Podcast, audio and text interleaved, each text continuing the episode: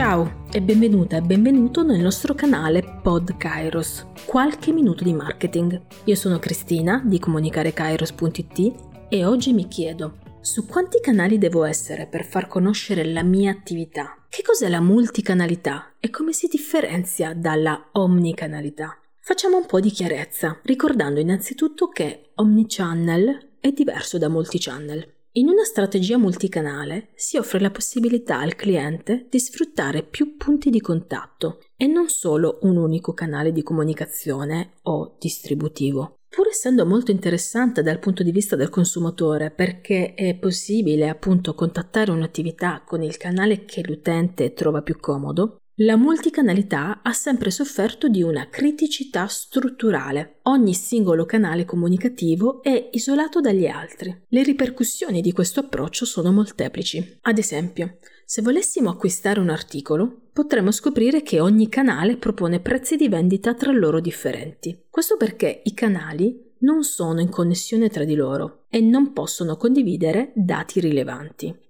Cercando di superare questa criticità, ovvero l'autonomia di ogni singolo canale, si è cercato di passare ad una strategia più fluida e continua. È qui che c'è stato un punto di discontinuità e si è iniziato a parlare di omnicanalità. Marketing omnichannel. La mancanza di integrazione della multicanalità viene superata dalla strategia omnicanale, che nasce proprio con l'obiettivo di rendere l'esperienza del consumatore più fluida e continua, a prescindere dai singoli punti di contatto. La gestione sinergica e simultanea dei diversi canali permette quindi di ottimizzarne le performance. Ogni canale diventa un'opportunità per raccogliere informazioni successivamente condivise con gli altri canali, attraverso un approccio collaborativo. Omnicanalità significa riuscire ad immergere il nostro consumatore in un ecosistema, toccando diversi canali. Il consumatore ha così la possibilità di vivere una vera e propria esperienza in qualsiasi canale si trovi. Potrebbe per esempio sfruttare un'app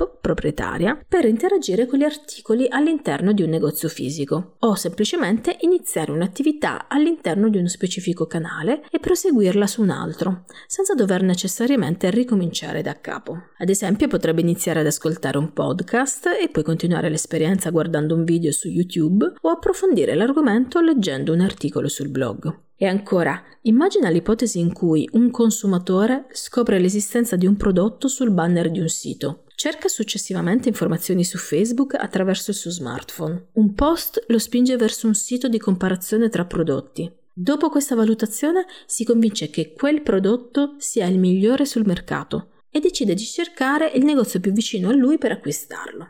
Un esempio di omnicanalità che funziona benissimo è Amazon Go. Amazon Go sta puntando a rivoluzionare il modo di fare la spesa. Per accedere ad ogni punto vendita bisogna scaricare l'app dedicata e identificarsi con le proprie credenziali, tra le quali anche la propria carta di pagamento. A questo punto un sistema di intelligenza artificiale, attraverso l'utilizzo di telecamere e sensori, conteggia i prodotti prelevati dagli scaffali e preleva l'importo dovuto dal cliente nel momento in cui esce dal negozio. Questo significa innanzitutto niente più file alle casse, ma anche la possibilità di personalizzare l'offerta da parte dell'azienda, rendendo l'esperienza di acquisto dei consumatori unica e coinvolgente. Attenzione però, se si decide di intraprendere una strategia di marketing omnichannel, è fondamentale prestare molta attenzione al cosiddetto tono di voce. Bisogna sempre essere attenti al tono di voce utilizzato, che deve essere adatto e adattato al canale. Ad esempio, una campagna creativa pensata e progettata per la televisione può ottenere ottimi risultati sulla TV. Però se mando quella campagna di comunicazione così com'è su Instagram ha un effetto pessimo. Questo perché ogni comunicazione deve essere contestualizzata e adattata al canale in cui viene lanciata.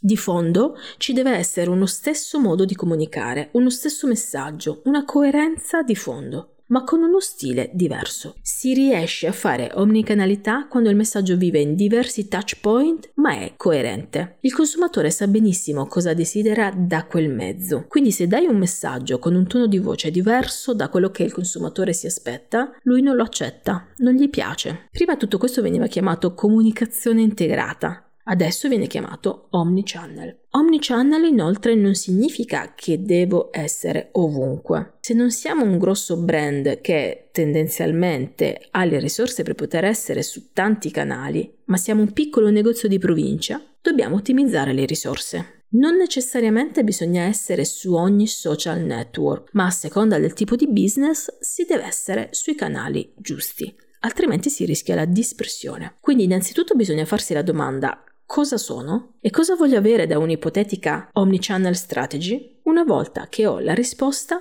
posso iniziare ad agire. Progetta come se fossi assolutamente certo di quello che stai facendo, poi ottimizza come se avessi sbagliato tutto fin dal principio. Jordi Van Ryn. Se trovi interessante quello che ho da dirti sul marketing, segui le nostre puntate di Pod Kairos e concediti qualche minuto di marketing.